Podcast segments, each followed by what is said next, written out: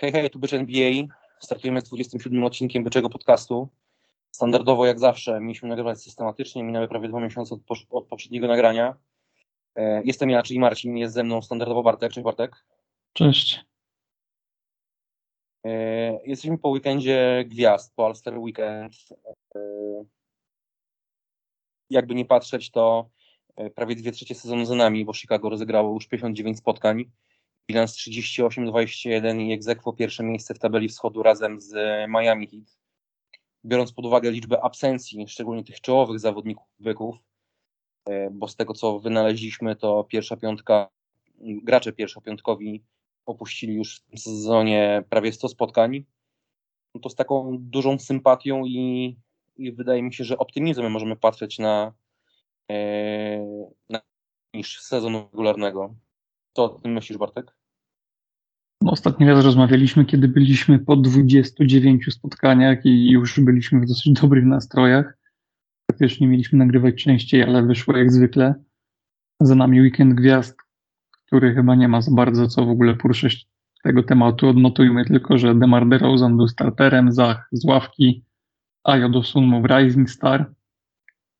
Mm, Jesteśmy na pierwszym miejscu, tak jak mówiłeś, razem z Miami Heat i ciężko nie mieć wrażenia, że gdyby tych kontuzji było nieco mniej, albo chociaż jeden zawodnik mniej, to raczej e, bylibyśmy samotnym liderem wschodu. Przed nami teraz gorszy terminarz, bo tak naprawdę poza tym meczem z Hawks, który wydaje się do wygrania, mamy drugi najcięższy terminarz do końca sezonu. Dalej gramy bez Lonzo, bez Williamsa, bez Caruso. E, Dużo meczy opuszczał te, opuszczali też inni, nie było przed moment Jonesa, nie było Greena, ostatnio też Zaka, więc e, DeRozan i jakby nie było Ayo z Kobe White'em do spółki ciągnęli ten wózek. Ale no, jest bardzo dobrze, więc myślę, że jeżeli faktycznie tak jak ma być, czyli w połowie lub pod koniec marca zaczną wracać i Lonzo, i Caruso, i Williams, do tego zaraz zobaczymy Tristana Thompsona, o którym zaraz sobie porozmawiamy, bo ten trade deadline nie był zbyt owocny dla byków, ale myślę, że nie podjęliśmy zbędnego ryzyka, dodaliśmy całkiem ciekawego, wysokiego i możemy być zadowoleni w ogólnym rozrachunku. Tak, ja jestem No nie- optymistycznie nastawiony do, do reszty sezonu regularnego. No, by nie, był- nie był zbyt owocny, ale to chyba wiemy dlaczego, tak? Twoje główne ruchy to mają być najprawdopodobniej, albo przynajmniej miejmy, taką nadzieję, w przyszłe lato e, podejmowane, jeśli chodzi o, e, o to, jak ma wyglądać taki no, najmocniejszy roster byków E, i taki zarys, może niekoniecznie zarys, ale, ale już finalny koncept tego, co, co pewnie w głowie Artura Skarincowas już ma. E, No właśnie, Bartek, przed nami bardzo ciężki terminarz, bo kolejne 10 spotkań to są spotkania praktycznie z zespołami, może poza Atlantą, e, które mm, w ogólnym rozrachunku są naszymi głównymi rywalami, jeśli chodzi o e, no jakby nie patrzeć, rozstawienie w tym top, top 4 na wschodzie, tak? Bo gramy i z Miami, i z Milwaukee, i z Filadelfią, i z Cleveland. E, Szczególnie z Cleveland to może być bardzo ciekawe starcie, bo ja tak generalnie w ogólnym rozrachunku patrząc na, na terminarze tych drużyn, to wydaje mi się, że z Cleveland i chyba tylko z Cleveland będziemy się e, no z Cleveland może z Filadelfią będziemy się bili o te miejsca 3-5 i byłoby dobrze, żebyśmy jednak skończyli finalnie na tym miejscu 3-4 niż 5 e, bo United Center to na ten moment przynajmniej na ten moment przynajmniej e, taka delikatna twierdza byków, bilans 23-8 w sezonie zasadniczym, to byłby bardzo fajny taki prognostyk i generalnie e, no generalnie stawiałoby to w pewnym sensie byki w roli faworyta. Na pewno w pierwszej rundzie, a jakby to wyglądało dalej, no to, to, to już będą pokazywały playoffy. E, 59 spotkań za nami, to twoim zdaniem, znaczy to jest takie banalne pytanie, kto twoim zdaniem na ten moment jest najlepszym graczem byków tego sezonu? No chyba wszyscy musimy powiedzieć, że DeMar DeRozan. No dobra, to wiemy, że to jest MVP byków, a będziemy gadali i obiektywnie, i subiektywnie. Twoim zdaniem jest w tym wyścigu po statuetkę MVP w top 4 w lidze, czy nie? No nie widzę powodu, dla którego nie miałoby go nie być. Jest chyba jedynym gościem, który kręci takie statystyki punktowe, praktycznie nie rzucając trójek. E, Jest drużyną, współ, gra jako lider, współ no, zaplątałem się, chciałem powiedzieć, lider drużyny, która jest współliderem konferencji, jakkolwiek to nie brzmi jak masło maślane. W każdym razie i wyniki drużyny i samego DeRozana i fakt, że robi to wszystko bez rzucania trójek, no, nie wiem, co stoi na przeszkodzie. Wiadomo, że to nie jest ten tier zawodników jak Janis, czy LeBron, czy Durant, bo to jest ta jednak najwyższa półka, ale statystycznie i pod kątem wyników zespołowych, jeżeli chcemy zobaczyć coś innego niż to, co mamy co roku w wyścigu po MVP, no to nie wiem dlaczego mielibyśmy skreślać DeRozana, bo pytanie, czy to jest konkurs popularności i tego, kto jest najlepszy na papierze, czy tego, kto gra najlepszy sezon.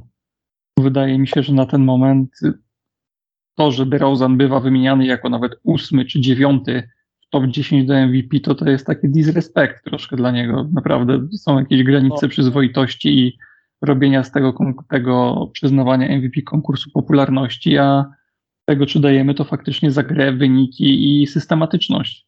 Bo jeżeli mamy w top 3 Duranta czy innych zawodników, którzy przez większość sezonu nie grają, a mamy takiego DeRozana, który zagrał 7 meczy z rzędu z ponad 30 punktami, praktycznie nie oddając trójek, ciągnąc byki, które na papierze wyglądają jak G-League plus dwie gwiazdy, no to ja nie wiem, co DeRozan miałby jeszcze zrobić, no chyba by musiał y, wygrać mistrza grając z Windy City Bulls i on sam, żeby ktoś go potraktował poważnie w tej nagrodzie. Umówmy się, jak DeRozan nie będzie w tym top 4, top 5, top 5 to można mówić głośno o tym NBA, jesteś pijana, idź do Chin, bo no tak działać, no.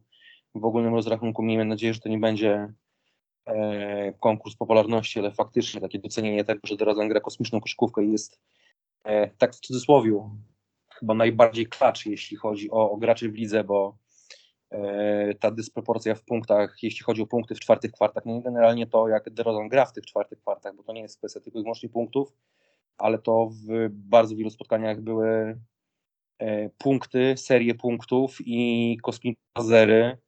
E, no DeRozan pokazuje, że jest graczem, którego no, w bykach nie było, jeśli chodzi właśnie o te decydujące akcje, chyba od czasów Jimmy'ego Butlera. Bo to nie jest hero do, jakiego przyzwyczaił nas między innymi Zachlawin w ciągu ostatnich dwóch lat.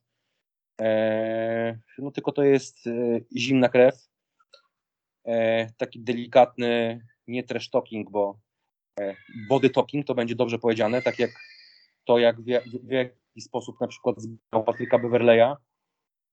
Eee, ale tak, no, no Demar DeRozan to w tym sezonie, to, to jest w ogóle kosmos, no, gość po 30, a w tym sezonie gra swoją najlepszą koszykówkę w karierze, ale to tylko i wyłącznie pokazuje to, jak kapitalnie dopasował się do, do systemu Billy'ego Donowana, no i jak bardzo, jak bardzo działa ten team spirit i i chemię, jaka się w Chicago stworzyła. No. No, Zaklawin bierze od DeRozana wszystko, co może, jeżeli chodzi o naukę. Wszyscy w ogóle się rozwijają. To jak, jak dojrzewają Ajo i Kobe White. Ja naprawdę z niecierpliwością czekam na Patricka Williamsa, bo tak jak nieraz rozmawialiśmy, że mam jakieś wątpliwości co do niego.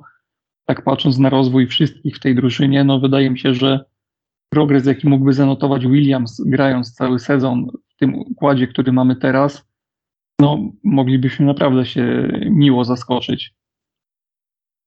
No jeżeli, znaczy jeżeli, no tak zakładamy i wydaje mi się, że teraz taki jest pomysł, bo e, pewnie gdyby był taki przymus, to czy Lonzo, e, czy Lonzo, czy, czy Patrick Williams pewnie mogliby wrócić wcześniej do, e, do rotacji, tam podostawać już, jakieś delikatne minuty, żeby się poprzecierać ewentualnie, żeby odciążyć, e, żeby odciążyć, żeby poszerzyć tą rotację zespołu. E, natomiast nie wiem, miałam takie jakieś pewne, pewne przekonanie, że w związku z tym, że Bykom tak dobrze idzie w tej konfiguracji, e, w tej konfiguracji, tak jakby doklejając kolejnych, kolejnych poszczególnych graczy, że nie ma potrzeby, żeby robić coś na siłę, ewentualnie ryzykując jakieś kolejne razy, ale miejmy nadzieję, że od połowy marca, kiedy faktycznie wszyscy gracze, wszyscy podstawowi gracze wrócą do, do składu, tam zostanie jeszcze 10-12 spotkań do końca sezonu regularnego. Miejmy nadzieję odpukać bez, e, jeśli będziemy bez kolejnych, bez kolejnych absencji, bez kolejnych kontuzji, no to ta kulminacja, ta kulminacja formy e, powinna nastąpić na pierwszą rundę playoffów, bo, bo pamiętajmy, że w tym optymalnym, w tej optymalnym składzie właśnie i z Bolem i z Kazo, no bez Williamsa, no bo Williams praktycznie w ogóle nie grał w tym sezonie, no to byki w pewnym momencie grały obok Phoenix Suns, tak? Ale najlepszą koszykówkę w lidze. No tak, i też byliśmy jedną z topowych defensyw, nie tylko topowym atakiem w lidze. A to też dużo mówi, bo mm, rozważając o playoffach, odbiera nam się to, czym jesteśmy w stanie podołać w obronie, patrząc na nasze obecne wyniki, ale to trzy czwarte komentujących obecne wydarzenia w ogóle nie bierze pod uwagę rosteru i to od jak dawna my gramy bez naszych czołowych obrońców. Nawet przecież obecność na parkiecie Jonesa Juniora, który długo, długo pauzował, kilka meczy Greena, my tak naprawdę wszyscy, którzy nam wypadali, to byli najlepsi obrońcy, nie licząc Ajo i tego, że White jakiś tam progres zrobił, no to naprawdę nie miał kto bronić i faktycznie nie ma co przyspieszać. Liczmy na to, że ten 15 marca to jest taka wstępna data, kiedy cała trójka ma wrócić. Byłoby fajnie, gdyby zaczęli nawet z jakimiś restrykcjami minutowymi, bo szczególnie Williams musi jakąś chemię i feeling złapać. Też nikt nie obiecuje Patrickowi, że z miejsca dostanie pierwszą piątkę, patrząc na to, jak świetnie gra Javonte Green. No tak, no Patryk Williams teraz jak w momencie, jak, jak, jak, jak opuści praktycznie cały rok, to, e, to raczej to jest e, ewentualnie jakiś tam upgrade nad, e, no, jakim, no, nad tymi eksperymentami w postaci Alfonso McKinney czy e, o masz, zapomniałem już jak się nazywa ten drugi chłopak z Chicago, który podpisał na chwilę kontrakt. Yy, nie, nie, Hill? O właśnie, Malcolm, Malcolm Hill, dobrze, dobrze przypomniałeś. No, McKinney już został zwolniony no, w każdym razie. A, został już. Znaczy, tak, tak, no w jego tak, miejsce, ale, pod, ale jego on zwolnił miejsce dla Tristana Thompsona. No tak, ale Malcolm Hill chyba, chyba jeszcze jest. Natomiast no, te pozycje 4-5 w momencie, jak wróci Patrick Williams i doszedł Tristan Thompson, no to już wyglądają zdecydowanie lepiej niż jeszcze tydzień temu, tak? Bo w przypadku właśnie powrotu Williamsa i poza, po zakontraktowaniu Thompsona, no to mamy na czwórce e, Greena, Derricka Jonesa Juniora i Patryka Williamsa, no a na piątce mamy Wucewicza i Tristana Thompsona. Tutaj no nawet... Najpięk...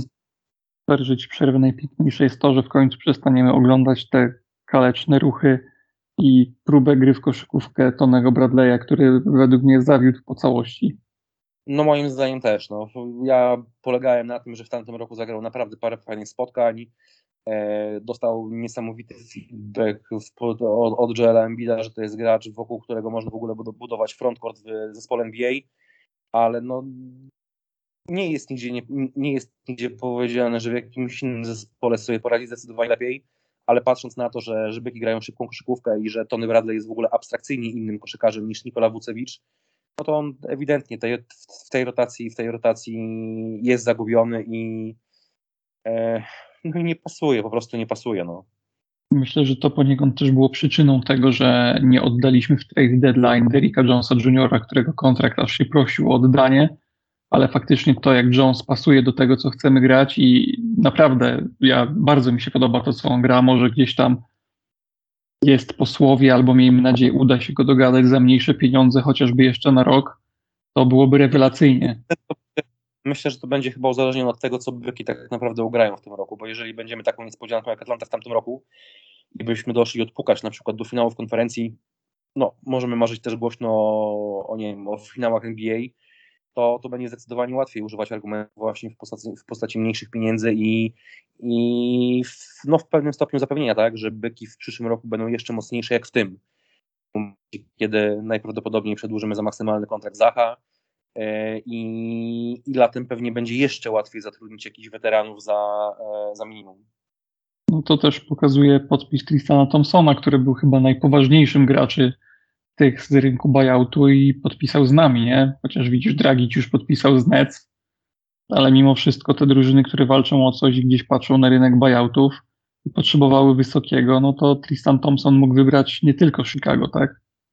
No tak, bo tam były plotki, że interesowało się nim i Milwaukee i bodajże chyba Golden State.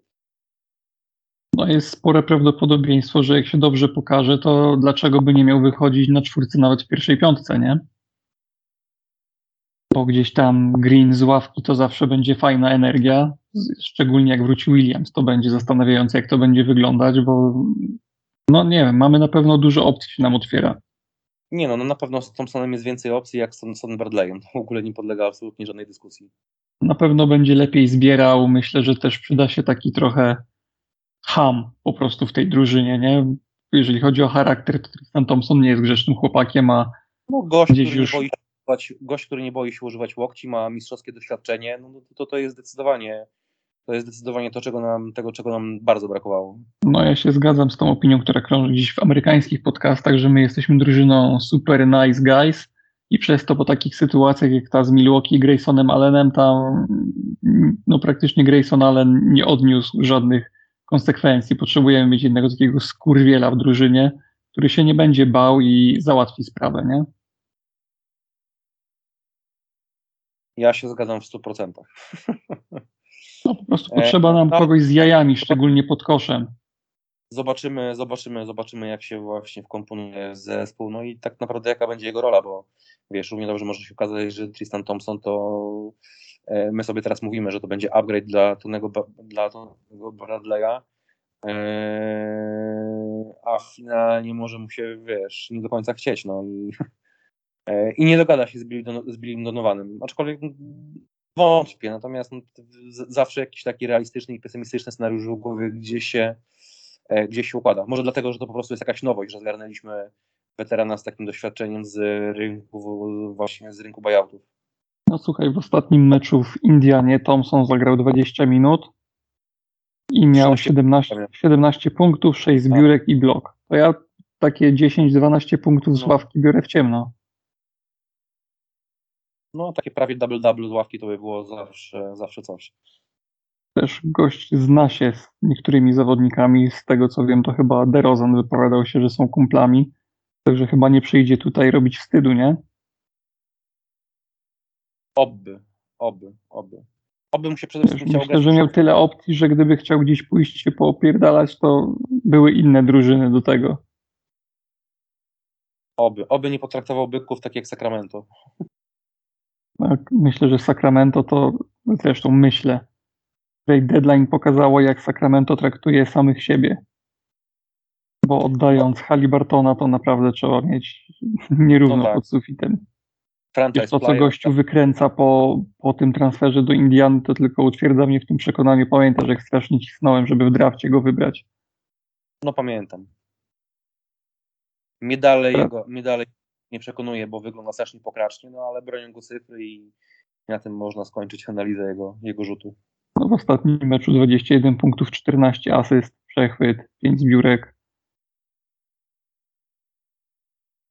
Myślę, że Indiana będzie miała z niego sporo pociechy i też ciekawe, w którą stronę oni pójdą. No ale to już przebudowa na szczęście nie jest naszym problemem, przynajmniej przez najbliższe dwa lata, bo ja cały czas się upieram, że to lato 2023 to będzie takie, w które celujemy już jako poważna drużyna. No i oby to był albo Janis, albo Jokic. No, Arturas pewnie będzie chciał zagiąć parol na Jokicie. Też mi się tak wydaje, stara znajomość i no dobra, ale to na, na razie skończmy temat lata 2023, może do tego czasu uda nam się nagrać jeszcze dwa podcasty. E, e, e, tak wychodząc już do przodu, to biorąc pod uwagę, że wzmocniliśmy tą strefę podkówkową, e, no tych kilogramów, kilogramów, centymetrów jest coraz więcej. E, której serii, z jakim zespołem najbardziej będziesz się bał w playoffach? Też tak wydaje mi się, że będzie miał podobne zdanie do mojego. To będzie seria z Filadelfią, czy to będzie seria z Milwaukee? z jednymi i z drugimi to są na pewno najbardziej niewygodni rywale dla nas. Powiem Ci, że nawet na Nets bym wolał trafić niż na taką Philly, zwłaszcza jeżeli Ja- Harden się tam dobrze ja przyjmie, generalnie- to Też bym wolał trafić na Brooklyn albo na Miami niż na, niż na Filadelfię bądź Milwaukee. no Miami jakoś tak specjalnie się nie boję, poza tym jak y, Butler będzie miał dzień konia, czy Adebayo, albo któryś z tych ich strzelców będzie miał taki dzień, że wszystko mu wpada, ale w serii do czterech myślę, że poza poza właśnie Milwaukee i Philly jestem no przekonany, że możemy wygrać, nie? Miami ten podstawowy problem, że oni mają naprawdę bardzo fajny, kapitalny zespół. E, Roster i tą pierwszą piątkę, no można powiedzieć, że morderczą pierwszą piątkę, tylko no, my może też mamy problem z kontuzjami, natomiast u nich ci podstawowi, gra, podstawowi gracze, czy, e, czy Butler, czy Tucker, czy Adebayo, czy e, e, Kyle Lowry, no to grają tak w kratkę, że może być im bardzo ciężko mieć jakąkolwiek optymalną formę właśnie przed, przed playoffami. Bo to nie jest tak, że oni łapią, łapią jakąś kontuzję i potem, wiesz, odpoczywają przez miesiąc, dwa tygodnie albo dwa miesiące, tylko to są, cały czas borykają się z jakimiś tam mikrourazami. W pewnym sensie można to sobie jakoś tłumaczyć, tym load management, oszczędzaniem, no bo jakby nie patrzeć, wiesz, czy Tucker, czy Kyle Lowry, czy też Jimmy Butler, to, to już są gracze tak e, bardziej zaawansowani wiekowo niż młodsi. E, natomiast no to tak seria w playoffach to już nie będzie bańka w Orlando, taka seria w playoffach, tym bardziej, że raczej się nie spotkamy z nimi w pierwszej rundzie, to może być dla nich coś tak bardzo morderczego i już wymagającego, obciąża, obciążającego organizm przede wszystkim. A my paradoksalnie będziemy mieli pół składu wypoczęte, bo pauzowali pół regular season przez kontuzję, nie? No po pierwsze właśnie pół składu wypoczęte, a po drugie jeśli chodzi o, o ten atletyzm, szczególnie jeśli chodzi o obwód, e, no to Miami tak nie będzie miało zbytnio argumentów, żeby nas straszyć właśnie czy Duncanem Robinsonem, czy Jerro, czy Maxem Strusem, które no, swoją drogą delikatnie żałuje, że, że go tak łatwo puścili z Chicago, bo to byłby na pewno zdecydowanie, to byłaby zdecydowanie lepsza opcja dla byków niż taki Matt Thomas. E, no ale to nie ma już teraz co ten, ten co e, wracać. Mm, no, ale patrząc na to, jak będzie Caruso, jak będzie Kobi, jak będzie Lonzo, jak będzie Ayo, e, no to Miami, jeśli chodzi właśnie o pozycję swoich, swoich obwodowych, raczej nie będą mieli przewagi, jeśli chodzi o meczapy. No raczej nie. My w ogóle nagle okazało się, że mamy drużynę pełną świetnych obrońców, jeżeli tylko jesteśmy zdrowi, bo nawet ci, którzy nie do końca nam się podobali w obronie wcześniej, zrobili duży krok do przodu, nawet Kobe White, czego się bym nigdy nie spodziewał. Także mówię, na papierze ta Filadelfia i Milwaukee przerażają mnie najbardziej, potem już różnie może być. Pytanie, jak się to wszystko ułoży, bo ten sezon na wschodzie po pierwsze jest tak wyrównany, a po drugie jest tyle zmiennych, że zaraz się może okazać, że ktoś się połamie w Filadelfii czy w Milwaukee na kilka spotkań. Nie wiadomo jak u nas i równie dobrze możemy trafić na takie Miami w pierwszej rundzie, nie? Jak tam wszystko się waha na jeden, dwa, trzy spotkania. Tak naprawdę. No oby nie, no teraz ten, przede wszystkim to już możemy być, może niekoniecznie już prawie pewni, ale teraz ta seria pięciu wygranych, jaką mamy, to, no, to już jest, mamy taką bardzo bezpieczną przewagę nad, nad szóstym miejscem i nad tą strefą play-in, co, co chyba jest bardzo istotne, bo to jednak takie delikatne ryzyko i, i loteria w tym play-in mogłaby być. A z innej Teraz beczki, kogo byś chciał dostać w pierwszej rundzie? Jeszcze raz, kogo bym chciał? Kogo byś chciał dostać w pierwszej rundzie? Eee, w pierwszej rundzie to chciałem dostać albo Cleveland, albo Brooklyn. A nie Toronto?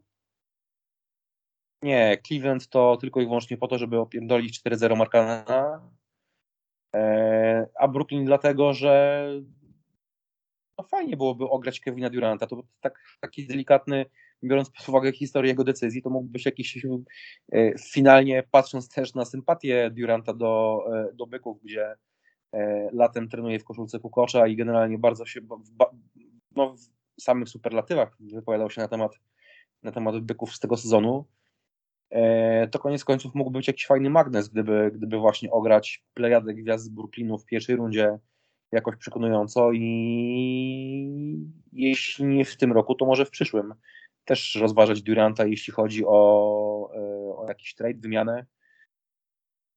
Umówmy się, jeśli Kevin Durant to odpadłby razem z Brooklynem w pierwszej rundzie playoffów, to nic, a, a, absolutnie nic nie stałoby na przeszkodzie, żeby, żeby myśleć e, realnie o tym, żeby, no żeby po KD jakoś tam sięgnąć. No. No ja absolutnie nie, nie lekceważąc nikogo, bo jeszcze nikogo nie wygraliśmy, to nie chciałbym w pierwszej rundzie takiej wyczerpującej serii, jaką na pewno byłaby seria z Nets, bo i Simons przecież potrafi grać w koszykówkę i pewnie się tam zaadaptuje. Jeżeli cała ta trójka Simons, Irving i Durant złapią flow, to nawet jeżeli mamy z nimi szansę, to to będzie pewnie seria do siedmiu, po której będziemy po prostu wyczerpani. A na pewno takie Toronto czy Charlotte, jeżeli wejdą, nawet Cavs, to są drużyny, z którymi szybciej nam pójdzie, czy Hawks, tak patrząc na tą tabelę do dziesiątego miejsca na dzień dzisiejszy. Ten Boston też wygląda fenomenalnie ostatnio i nie wiem, czy chciałbym na nich szybko wpaść. No fakt, Boston tak. Boston, no ale to te w ogóle ofensywne ratingi za to ostatnie tam, nie wiem, 10-15 spotkań, to w ogóle jakaś abstrakcja, jeśli, jeśli, jeśli chodzi o, o, o Celtics, ale to tak, ich też bym chciał uniknąć w pierwszej rundzie, to, to na pewno. niech oni się pomęczą właśnie nie wiem, albo z Miami, albo, albo z Milwaukee. A wracając jeszcze do Brooklynu, to wiesz, po pierwsze najpierw to Ben Simmons musi zacząć grać w koszykówkę, bo w tą koszykówkę gra, to jest raz. Dwa, w przypadku serii z Brooklynem, e, no szczególnie mając przewagę własnego parkietu, dwa pierwsze mecze gramy w United Center, a dwa kolejne mecze gramy w Barclays, w Barclays Center. I to są dwa mecze bez Kariego Irvinga, bo nie o tym, że w Nowym Jorku nie gra. Myślę, że jak przyjdą playoffy, to jakoś go zmuszą albo liga się nagnie, ale tak szczerze mówiąc, nie wiem, może źle myślę albo za mało oglądam Brooklynu, ale z tego co wiem, to tam chyba Gary Harris też jest połamany, więc oni poza tą trójką gwiazd to chyba jakoś super głębokiego składu nie mają. No i jest tam jakiś tam Cameron Thomas chyba. E, tam Thomas jest ruki, jest świetny. no, kapitalny strzelec. Ale tak, to raczej jest taka zbieranina tych gwiazd po swoim prime na niskich kontraktach, którzy poszli po pierścień, żeby jakoś obudować to trio, w którym był Harden, a teraz jest Simons i przy tym, że taki strzelec jak Harris wypadł, to nie wiem naprawdę, czy, czy my nie mamy bardziej utalentowanego rosteru. Biorąc pod uwagę taką regularność, to, że wszyscy grają, to ilu mamy młodych zawodników, ile jest tej energii, świeżości. Widzisz, o jakości rosteru świadczy fakt, że u nas wypadło tak wielu graczy i pierwszopiątkowych i generalnie Alex Caruso, który równie dobrze mógłby być sixmanem, jeśli chodzi o ten rok, a w przypadku Brooklynu wypadł Kevin Durant i zantowali 11 porażek rzędu. Nie? Tak, to jednak o czymś świadczy. No a widzisz, my tutaj możemy powiedzieć, że Zaklawin przed All-Star sobie zrobił load management, a mimo wszystko Demar DeRozan ze świetnym ostatnio włóczem, co trzeba też podkreślić, że obudził się nam w końcu i chyba już wszedł na taki swój poziom. Pociągnęli tą drużynę.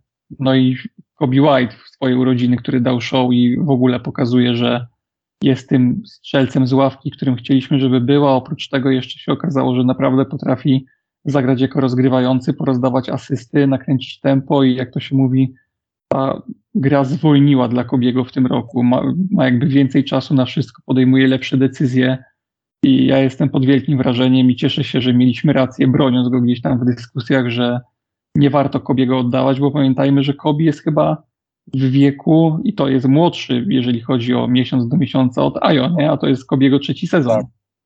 No to prawda. Także naprawdę trzeba się go trzymać. Pytanie, co zrobimy potem, bo za chwilę będziemy musieli przedłużyć Zacha.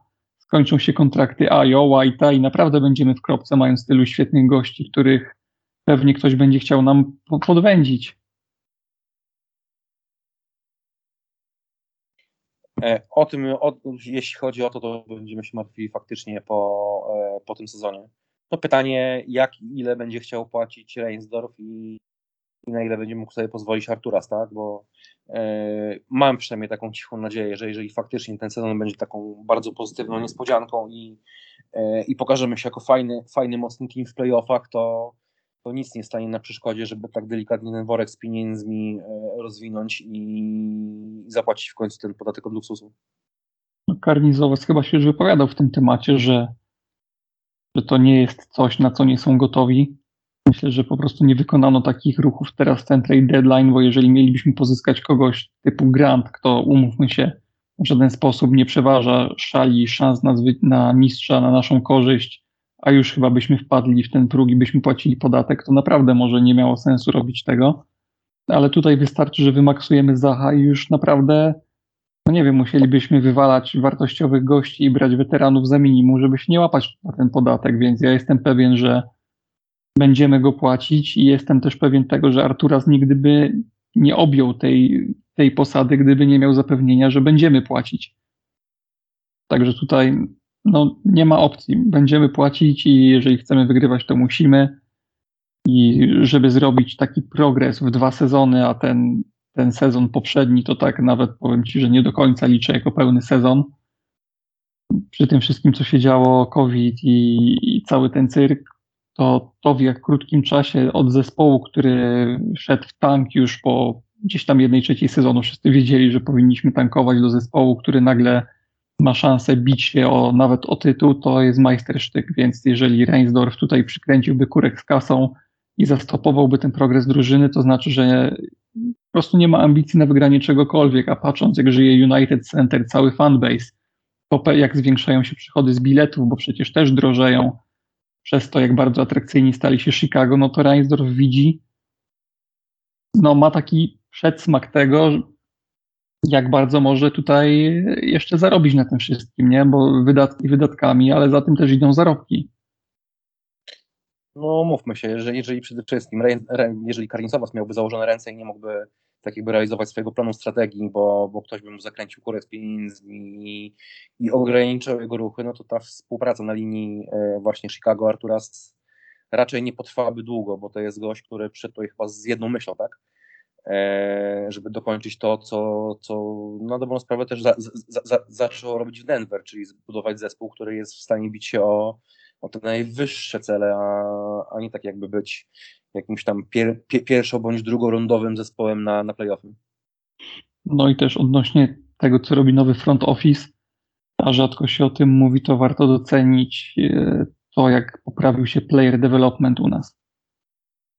Bo to, jaki progres robią poszczególni zawodnicy, to, to jest niesamowite. Plus oko do no młodych tak. właśnie, jak wybór Ajo. Nie wiemy, co będzie z Marko Simonowiciem. Wydaje mi się, że chyba nic może z niego nie być, ale w dalszym ciągu gdzieś tam działa to inaczej, nie?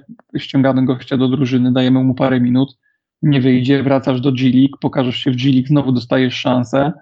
Jak się pokażesz, zostajesz z drużyną, pograsz coś z ławki i możesz e, zbierać minuty. A ja też zaczynał grając gdzieś tam w garbage time, a dzisiaj nikt by nie miał problemu, gdyby nawet po powrocie Lonzo ktoś powiedział, słuchaj, e, Lonzo, no, musisz się wykazać, jeżeli chcesz odzyskać to miejsce w pierwszej piątce, bo nie mamy tak naprawdę powodu, żeby Ajo z niej wypadł. Zauważ, że on prawie nie zalicza strat, jego ten assist to turnover ratio jest fenomenalne.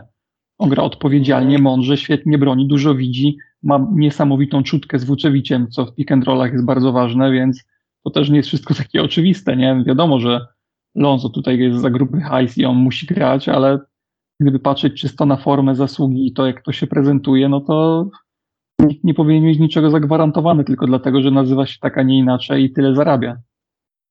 Jeśli chodzi o player development, to no generalnie o to, w jaki sposób zostały zbudowane byki, no to umówmy się. Temat zamyka fakt, że e, pozyskany Lonzo net rating na plusie, Caruso net rating na plusie, Green net rating na plusie, Derrick Jones Jr.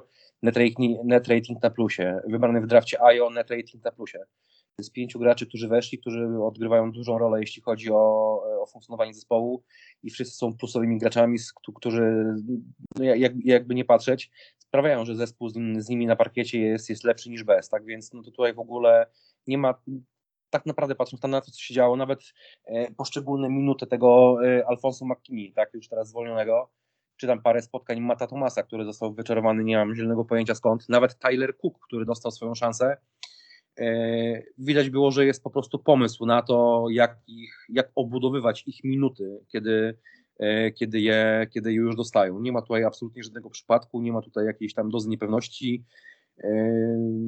Każdy, kto wchodzi na parkiet, wie, jaka jest jego rola i co, co na tym parkiecie ma robić. No to, to jest w ogóle coś kapitalnego. To patrząc na to, co się działo w poprzednich latach, kiedy naprawdę mieliśmy tych graczy z G-League aż nadto, Yy, no to to jest progres z, no ciężko nawet tutaj jakąkolwiek używać jakiejkolwiek skali, no. Każdy, ale to absolutnie każdy ruch, podpis graczy właśnie, który jest wkomponowany w zespół, to to jest zawodnik, który albo jest plusowy, albo, albo zna, swoją, zna swoje miejsce w szeregu. No i jeżeli chodzi też o taki hype na zawodnika, a to y, jakie były oczekiwania, to na pewno Javonte Green jest tutaj y, przepraszam, Wątek Green jest, no to jest styl, jeżeli chodzi, nie wiem, styl poprzedniego trade deadline, w ogóle skąd był pomysł na wyczarowanie go, czy to wyszło przypadkiem, czy Artura od początku wiedział, biorąc go w tej wymianie z Bostonu, że jest na niego taki plan, nie mam pojęcia, czy on odpalił, bo tak wyszło, czy, czy tak miało być.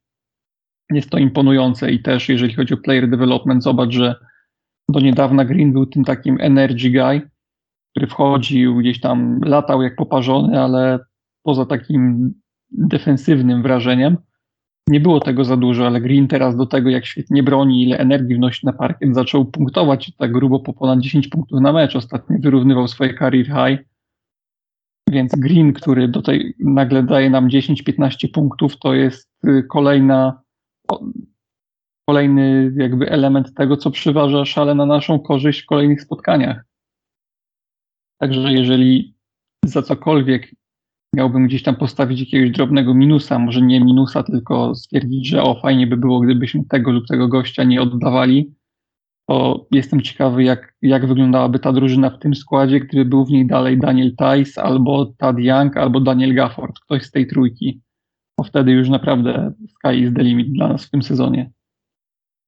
E, no ja fanem Gafforda, no tak, Gafford był bardzo, bardzo efektowny i generalnie trochę szkoda, że odszedł z Chicago, natomiast nie wiem, czy patrząc generalnie na to właśnie, jak, jak, funkcjonuje, jak funkcjonuje nasz zespół, to nie dałbym sobie uciąć prawej ręki, a jestem leworęczny, że, że Gafford nie wyglądałby w tym roku e, jak taki po prostu mm, delikatnie wyższy i z dłuższymi rękami Tony Bradley.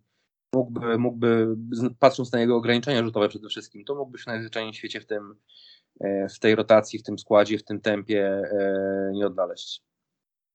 Ale już Daniel Tice jak najbardziej. Nie, no Daniel Tice to w ogóle zupełnie inna bajka. I tak, Daniela Tajsa to tak delikatnie, delikatnie szkoda. Bardziej Tadeusa Younga, ale, ale tak, no, za Tajsem, za Tajsem też generalnie tak, tak delikatnie tęsknię. No i odnośnie jeszcze Bostonu, to zauważmy, że Tajs wrócił do Bostonu, jeszcze nie zaczął grać, więc z nim oni będą jeszcze mocniejsi. E, no i taki nie, no bo okej, okay, wzmocnili tam linię, linię pod koszem. Jest ten Robert Williams, który zresztą w ogóle jest kapitalnym zawodnikiem, jeśli chodzi pod kosz ale u nich, jeśli chodzi o obwód, to tak, tak delikatna bida, bo w tym momencie co? Został Markus Smart, jest ten Pritchard, czyli nie wiem, to jest rookie czy, czy, czy, czy drugoroczniak. Generalnie na tych pozycjach 1, 2, 3, no to tam tak, no 1, 2, no na, na, na, na trójce, no to, to Jalen Brown, no, ale na tych pozycjach 1, 2 to nie mają tak za bardzo e, klasowych graczy. Obyś miał rację. I obyśmy się o tym przekonali, jeżeli na nich trafimy i ich ogramy. E, z kim, na kogo byśmy nie trafili w pierwszej rundzie, to tak czy siak Bulls in Six? Wolałbym Bulls in Four albo Five z jakimś właśnie, tak jak albo, mówiłem, Toronto i to nie dlatego, że Toronto mi się nie podoba, tylko dlatego, że Toronto brakuje tej głębi składu i patrząc na to, ile grają starterzy, to oni do playoffs nie będą mieli już paliwa w baku. No ten o, Oji Anuyobi to e, myślę, że momentami czuje się jak Luol Deng ze czasów Toma Thibodeau. Nie, no tam cała ta ich piątka chyba po 40 minut ponad gra na mecz ostatnio. A, to, to ostatnio nie patrzyłem. Ja, jakoś mignęło któregoś dnia na, na no, Tom Thibodeau lubi to. Zresztą, a tak jak fani Knicks nie lubią Toma Thibodeau, już chyba też czerprysł. W każdym razie, jakby chcieli tego Kamaredisza oddać, co się Tipsowi nie podoba, to ja bym przyjął też było jakieś fajne zestawienie ostatnio, że w dwóch ostatnich spotkaniach e, Tash Gibson zagrał e, dwukrotnie więcej minut jak Obi Topin i Mitchell Robinson, tak więc to też o czymś świadczy. Dobra, dobra chyba kończymy na dzisiaj, bo zrobiło nam się prawie 40 minut. Jak Dobrze było się usłyszeć i mam nadzieję, że nagramy za kolejne może 10, a nie 20 spotkań, że dalej będziemy w dobrych humorach i powiemy, że ta ta seria, która jest przed nami, straszna się wydawała tylko w kalendarzu, a poradziliśmy sobie super, chociażby gdzieś powiedz z równym bilansem porażek do zwycięstwa, nie gdzieś tam więcej porażek. Tego, tego się trzymajmy. Najważniejsze to teraz po pierwsze zachować zdrowie, e, nie wypaść poza czwórkę bądź piątkę, poza czwarte bądź piąte miejsce w konferencji i e, w pełni zdrowiu przystąpić do playoffów, a, a dalej powinni sobie już poradzić tak czy inaczej, patrząc na to, gdzie dopiero byliśmy, gdzie jesteśmy teraz, nie ma co narzekać. Miejmy nadzieję, że playoffy się nie skończą na pierwszej rundzie.